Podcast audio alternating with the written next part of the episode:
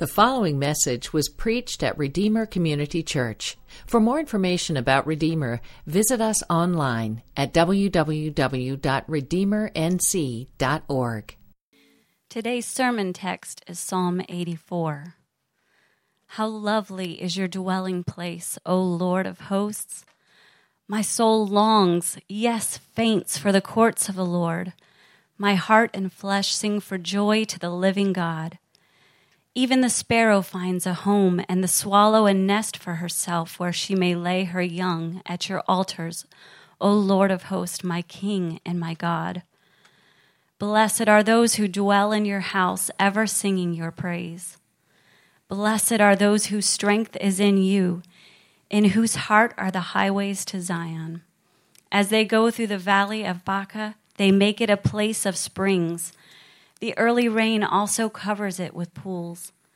They go from strength to strength. Each one appears before God in Zion. O Lord God of hosts, hear my prayer. Give ear, O God of Jacob. Behold our shield, O God. Look on the face of your anointed. For a day in your courts is better than a thousand elsewhere. I would rather be a doorkeeper in the house of my God than dwell in the tents of wickedness. For the Lord God is a sun and shield. The Lord bestows favor and honor. No good thing does he withhold from those who walk uprightly. O Lord of hosts, blessed is the one who trusts in you. This is the word of the Lord. Over the last few years, I've taken time most mornings to read a psalm. I take it for a week, read it, pray over it, and just meditate on it. This has been a refreshing thing for my prayer life. But as we thought about whether we should head to Rock Hill, and when we finally made that decision, I was working my way through Psalms, and I got to Psalm 84. I reached Psalm 84, and I got stuck there for about three months now, I've almost every morning read Psalm 84, prayed about it, and meditated on it. So today, on Redeemer's 13th birthday, I wanted us to take some time to walk together through Psalm 84. You see, the Apostle Paul told the church in Thessalonica that he always prayed they would be worthy of the calling that they had received. That sums up what I hope for us as we look at this psalm today, that we would be worthy of the call. You see, Redeemer is made up of people who are called by God. But how do we live worthy of that calling that we've already been given, individually and corporately? I think the key today is it has to do with what we long for. The human life is all about longings, desires. The very first people God created chose their own desires over God's. The result?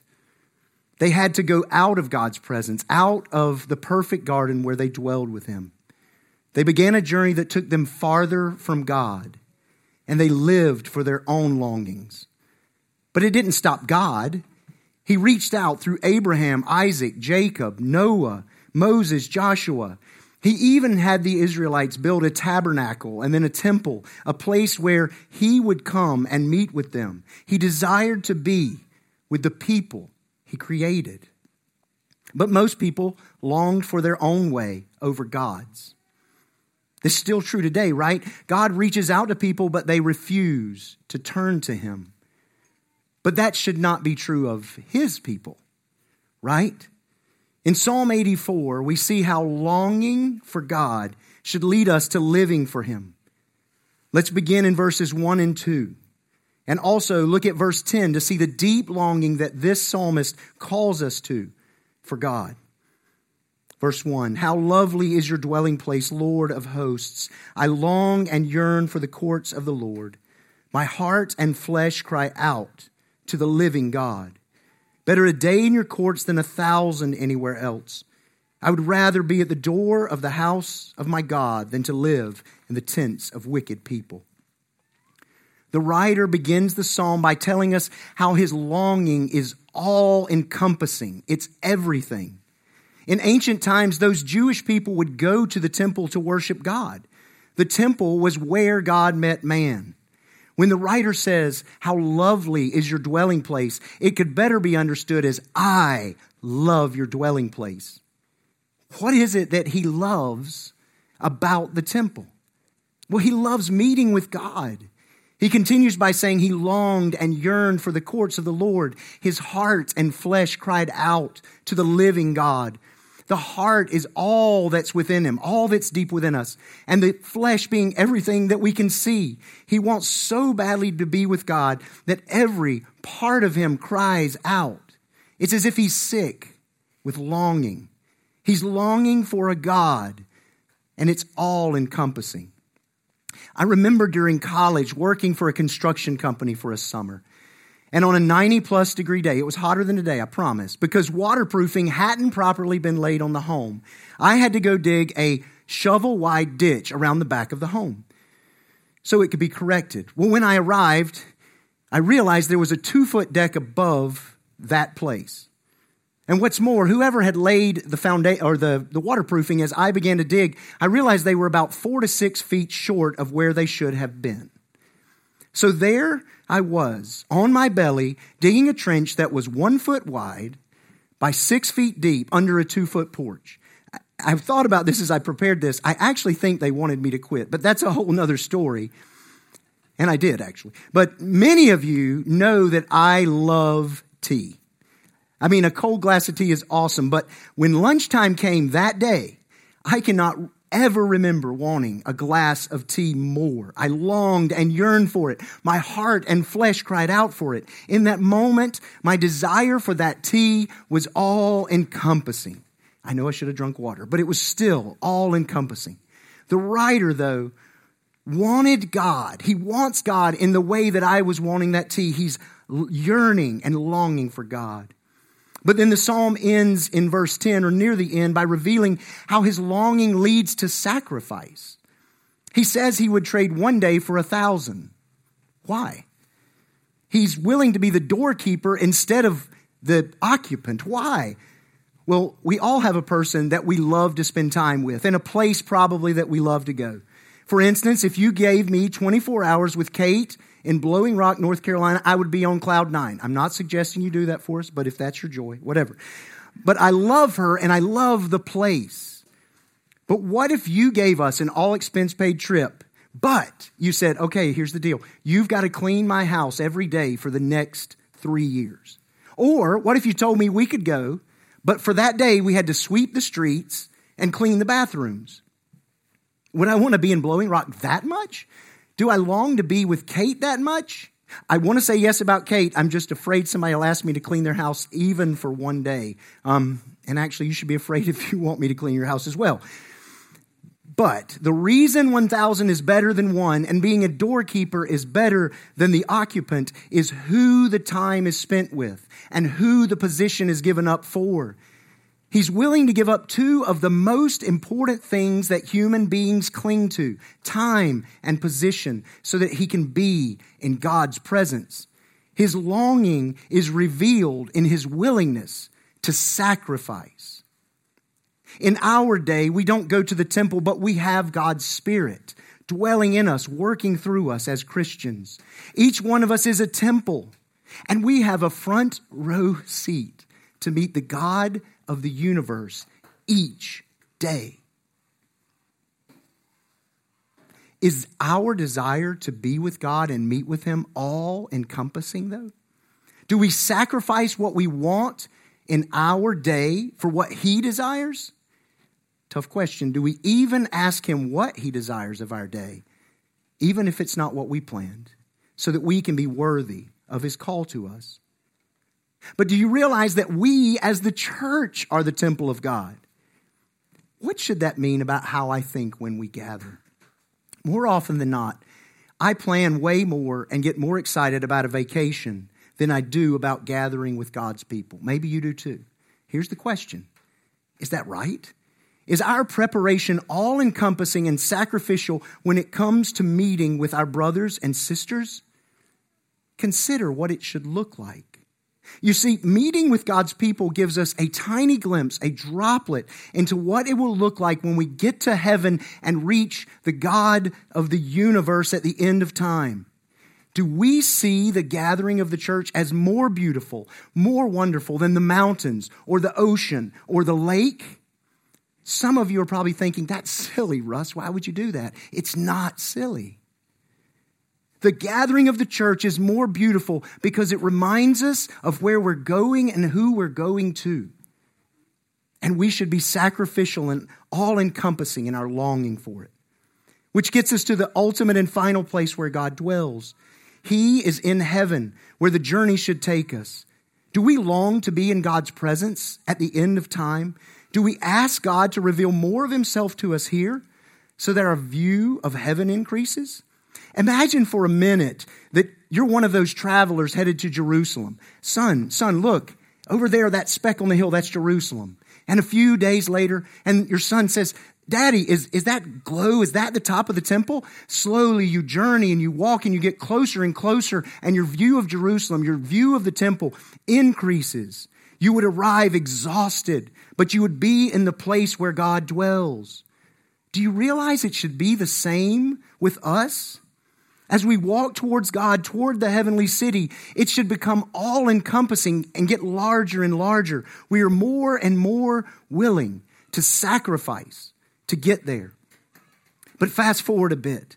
Hundreds of years after this psalm was written, God sent his son Jesus as a man to earth. Jesus' longing for God was all encompassing. The Bible tells us zeal for God's house consumed him.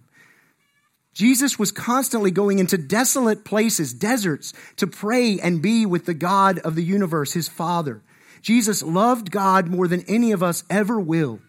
So he sacrificed time and position to be with God while on earth. But here's the crazy part. He also sacrificed time and position with God to be with us. Jesus showed us what it should look like to have an all encompassing and sacrificial desire for God and his people. But why should we long for this God to begin with. Why is he worth it? The writer tells us we should long for him because he explains his character. Let's look at verses 3 and 4. Even a sparrow finds a home, and a swallow a nest for herself, where she places her young. Near your altars, Lord of hosts, my King and my God. How happy are those who reside in your house, who praise you continually. Verse 3 calls God the Lord of hosts, and it happens four times in this psalm, so it seems it's important. When we hear Lord of hosts, we should understand that he's saying God is the leader of infinite angel armies. Let's think of it this way today. The God of the Bible is a mighty warrior king. But why would I want to be around a warrior king? I mean, is that somebody I'd really want to hang with day to day? I mean, really, I figure if I do something wrong, my head's coming off, and I couldn't even keep the construction job. So why am I going to want to be around this God of the universe? It doesn't make sense if that's all the writer gave us, but it isn't. Look at verse 3. It gives us more. It tells us that the warrior king welcomes tiny birds to live and nest in his dwelling place. What do we do with that? Well, think of it like this Imagine you're the soldier of an army. And you're not just any soldier, you are the king's right hand man, and you're headed to battle. Throngs of soldiers in front of you, you on your white horse right beside the king on his white horse. You know you're going to win because you are the most powerful army. There's no question. And you're headed to battle. And then all of a sudden, the king stops everybody and he gets off his horse and he reaches down and he, he, he bends over. You're thinking, all right, he's about to give us the speech, the victory speech, and we're going to go out and we're going to whip the enemy. Freedom, right? We're going to get this.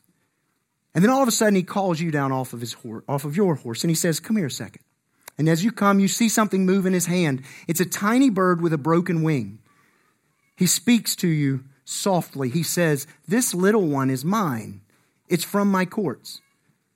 Take it back to the castle and make sure it's cared for. And then you start to bring an argument because you're ready to battle. But the warrior king looks you in the eye and says, Now, please. What would you think of the king in that moment? You see, the God of the Bible is the king of greatest might, but with the softest touch. He leads an army of angels, but he cares for the tiniest bird. Since he cares for that bird, brothers and sisters, he cares for those who are his. That is the God the writer is describing, a king of infinite power and infinite compassion. You see, the God who is being written about is gentle. The gentle but mighty warrior king is all powerful and all loving. So he is worthy to be longed for above anything else. Verse 11 and 12 give us more character traits, though, of this warrior king. God is a sun and shield. What does the sun do for us? It brings light, warmth, growth. When the writer calls God a sun, he's pointing to the fact that the gentle warrior king cares for us. What about a shield? Well, the king also protects. Those who are his are cared for and safe in his hands. God also gives grace and glory. Grace is unmerited blessing, something we didn't do anything for, but we are still blessed. I'd like you to think of glory here as unmerited honor, honor that you did nothing to deserve. It brings to mind Ephesians to me, Ephesians chapter 2. But remember how the writer mentions he would be glad just to be at the door of God's courts? It doesn't matter where you are in God's courts. He bestows honor on those who are there. And verse 11 ends by telling us that God, in case we missed it, gives everything good to the person who walks with integrity. One who has an all encompassing and sacrificial longing for God will walk with integrity. Their actions, thoughts, and words will all point to God, as Don mentioned last week, and God will bless them. So the longing of the writer is to live in the presence of the gentle warrior king who protects and cares, who gives blessing and honor. In light of that, look back at verses 4 and 12 one more time. How happy are those who reside in your house, who praise you continually. Happy is the person who trusts in you, Lord of hosts. Those who live with God and worship God, who trust Him with their lives, are happy. Brothers and sisters, there's joy in the presence of the Lord. This character of God should lead us to long for Him and to be with Him. So, where do you fail to see God's character? Where do I fail? Do we fail to recognize His might? What about His gentleness, His care, His generosity, His faithfulness? When we fail to see God's character correctly, we will fail to desire Him fully. You see, He is the gentle warrior king. See Him as that. But fast forward again to the words of Jesus years later. Jesus said, I am gentle and lowly in heart. Jesus is the man who allows us enter to, enter into God's presence. But He's more. You see, he is God come to earth. Jesus is described in the Bible as the Lion of Judah, a mighty and powerful warrior king. But he's also described as the Lamb of God, gentle and meek. Jesus, God made man, is the mighty but gentle warrior king who came to earth to show us the way to God. However, like Israel, all of us, if we long to be with the gentle warrior king, we'll live for him. We will live for him. Let's look at verses 5 through 7. Happy are the people whose strength is in you, whose hearts are set on pilgrimage. As they pass through the valley of Baca, they make it a source of spring water. Even the autumn rain will cover it with blessings. They go from strength to strength. Each appears before God in Zion. Verses 4 and 12 say that happiness comes from being in God's presence. In verse 5, we learn that happiness comes as we receive His strength. But that isn't it. When the verse says, whose hearts are set on pilgrimage, the psalmist is telling us that the strength is for a specific purpose. We are to live for God, not sit. Then and now, God's people go to God in God's strength. So the psalmist tells us we have joy because we have strength for the journey to God. And we have joy when we get to God. Joy on the road and joy upon arrival. Praise the Lord for that blessing. Now, when I say I got stuck on Psalm 84 a few months ago, I really got stuck on verse 6. I love the word picture the psalmist gives us in this verse. Now, the Valley of Baca could have been an actual place or it may not have been. That's debatable. But it is representative of a broken place, a valley of tears. But what we see is that God provides water in that barren place. He provides rain in that barren place. As God's people travel into the hard places, He provides strength for their journey as they live for Him. Now, the journey looks different for us, but the concept is the same. As we live for God, He will be, bring strength to us for the journey. Did you know that about 100,000 Christians die for their faith each year? Millions more live in poverty and in danger to their lives because they follow the God of the Bible. We have struggles as well, though not maybe as heavy. But the journey is not easy. However, even in the midst of the most difficult valley, God brings strength to his people as they journey towards him, as they live for him. But notice in verse 6 that the pronoun there is they. The implication here is that we don't walk alone. God provides strength in many different ways. For instance, Earlier, I mentioned His Holy Spirit, His Spirit, which is pouring strength into us day by day, and we must have that, that river of life. But another way that I want us to think about is through His church. So, what are some ways that God would have us as a church be strength for one another so that we walk worthy of Him? Well, for one thing, we should remember what He has done and remind each other of those things. God had his people do that in the Old Testament because we so easily forget God's goodness. So it's good to remember. Here's a few that I just jotted down quickly over the last, the last 13 years. A short time into our existence, this is going to sound similar. We lost access to the high school. We were homeless. And we couldn't find a place, but within a week, God provided the middle school. Hasn't He continued to provide a place to meet? We survived brutal heat. That one isn't new either. And cold to empty a trailer every week to set up and work hard. And men and women continue to do that now. I was sitting there remembering so many children that are in that preschool class. Yes, you young people who are about 18, I'm that person right now. I remember when they were this big, and now they're walking with Christ and serving Him. He's given us an opportunity to plan and partner with churches. It started with Wisconsin, but now we've planted one in Sanford. There's New York, Minnesota, South Carolina. He's allowed us to partner with other churches and people in other nations and countries to see the gospel spread to the nations. What if we began to be a people who remember and reminded? What if it was just natural when we got together? I really thought about this. What if every time you got in community group, okay, we got to remember what's God done? Give me five things. What if that became our natural bent? What would that do for us? You see, God gives strength as we remember and remind each other of His goodness along the road to Him. But also, we need to call out and to carry. See, if you're having a tough time keeping up, call out to someone. Look, if we're walking down the road in Jerusalem and you're limping, I know, okay, I got to help them out. But sometimes it's harder to do in our situation. We should still ask how others are doing. Ask that question and probe, as Don's talked about. But what about those of us right now hiding hurts? What about hidden sin struggles?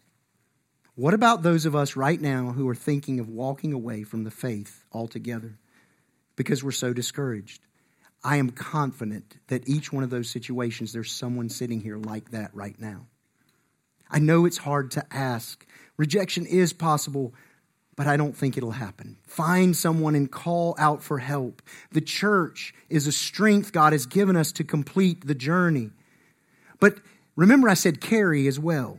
Brothers and sisters, when the one hurting comes, don't you dare look at them and tell them, hey, just catch up. Don't do like I do sometimes and sigh and walk back with a look of frustration. We're all broken, right? When we act in those negative ways, we have forgotten our brokenness, and it's revealing itself in our very actions. God resists the proud, but gives grace to the humble. So God's strength is shown through the church as we remember, remind, call out, and carry. But I love this part just as much. The strength God gives us along the way as we walk and live for Him spills over to bless those around us. Even if they aren't going the same way. As we walk through the valley, all around us springs up life giving water, rain coming down, and others are blessed by it. We should literally get up each morning thinking, How can I be a spring of life today? If you're at home with your children, how can you be a spring of life?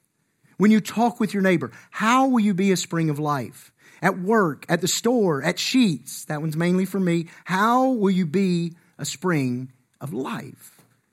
As you go down the road towards God, living for Him, towards His kingdom, look and see who He places you, places in your path to go to, and then be a spring of life to them. Maybe they'll join us on the journey. But have you ever asked where you can be best used as a spring of life? Since I'm leaving today, I'll bring this one up. We can often scratch an option from the list because we don't feel led somewhere. Be careful. There's a lot of things God calls me to that I don't feel led to do. Have we ever stopped to think what it means? Just because I don't feel led doesn't mean it isn't a direction I should go. I am not saying you should be unwise, but I'm saying think of it a different way. Let me give you one. Instead, what if we looked at the skills we have that God has given us? Students, listen to this one. And then we just went and served wherever we could. Can you work remotely? Maybe you could be helpful in the plant in Concord. Could you be useful in Montenegro, Moldova, Ireland? I know of a brother right now who is going from Fuquay to Raleigh just to reach a large population of refugees in our county. What about reaching the neighborhoods that aren't safe? You do know that you are no safer in your bed than, you, than in a foxhole if the warrior king holds you in his hands, right? But even if you stay in Fuquay, the nations are all around us. I bet you didn't know that there's a huge population of Indian students who come to Campbell every year. They come here and they go right back to India. What if we found a way to befriend them, point them to Christ, and then they go back to India and they point others to Christ? It's here. The opportunities are here. When the church is a spring of life, living in God's strength, it is shocking to the outside world. My father in law is a wonderful man, but he would tell you he doesn't trust the Bible. On more than one occasion, though, he has said that he sees our church function as a family. Do you know why this is? Because you have moved his furniture, you have fixed his lights, you have given him books, you have come in droves to my son's first birthday party at his home. You brought meals to us and to his mother in law when she was diagnosed with cancer. He has seen you serve us and serve him, even when it meant time and effort you could be giving for something else. He has seen you as a spring of life. I still believe that your witness in walking with our family will, will or could, I pray it's will, lead JPA to salvation. Notice the end of verse 7, though, and we'll finish up with this. Those who get, go to God will get to Him. If we are going to God, He has promised He will give us strength to get there. No one who is His will fall from His hands. Rest in that today. But consider Jesus one more time as we get ready to close. He walked the earth towards the temple in Jerusalem, like so many before him. Why? So he could die. You see, we deserve to die because of our disobedience to God. But God showed his love for us by sending Jesus to die in our place. Most people still don't want God. But even if they do, they need Jesus to be the one who dies in their place. We have to go tell them. Jesus overcame death and rose again so that we could live for God and with God, so that we could long for Him. Listen to this from God's Word Death, where is your victory? Death, where is your sting? Now, the sting of death is sin, and the power of sin is the law. But thanks be to God who gives us victory through our Lord Jesus Christ. Jesus defeated death for us and for others that need to hear. In light of that, consider the last phrase of verse 9. Look on the face of your anointed one. You see, the writer calls out. He stops in the middle of the psalm as if he's afraid he will not get to God. He knows he can only get to God through God's anointed one, his chosen king. The king for the writer and for us is the way to God. Jesus said, I am the way. Getting to God requires going through the King, the gentle warrior King Jesus. Friend, if you long to get to God, to live for Him, Jesus is the way to Him. Jesus stands with open arms and welcomes you to be part of His kingdom, to turn to Him today. Feel free to come to me or someone else here to ask more about how to live for and long this gentle warrior king. So, Redeemer, we're 13. In the next 13 years, will we live more worthy of him than the first 13? I hope not less. We will live more for him if we are longing to get to him since those first people left the garden and chose their own way, we have all been going. We are all longing. Because of Jesus, we can one day walk back into the place where God dwells, back into the garden. And all of our greatest longings will be fulfilled in Him, the gentle warrior king. The valley of death, the valley of Baca will be behind us. We will be with God the Father and the Son our perfect rest and joy in heaven, our sanctuary. Is that our deepest longing? Let's live and long for God, Redeemer, so that we will be worthy of our calling. Let's pray. Dear Heavenly Father, we're so grateful for your kindness to us. Thank you that you have made a way for us through your Son, Jesus. Father, help us to love you more to long for you more, to live for you more faithfully. Help us to be more like you. Cause heaven, cause Christ, cause yourself to grow more and more in our eyes as we walk towards you. And Lord, help us to point others to you, to invite them on the journey, and allow them to come to know you, the gentle and mighty warrior king, as well. Thank you for your care for us and your blessings upon us. Please be glorified in all we do. In Jesus' name, amen. Thank you for listening to this message from Redeemer Community Church in Fuquay Varina, North Carolina. Feel free to make copies of this message to give to others, but please do not charge for those copies or alter the content in any way without permission. For more sermons, we invite you to visit us online at redeemernc.org.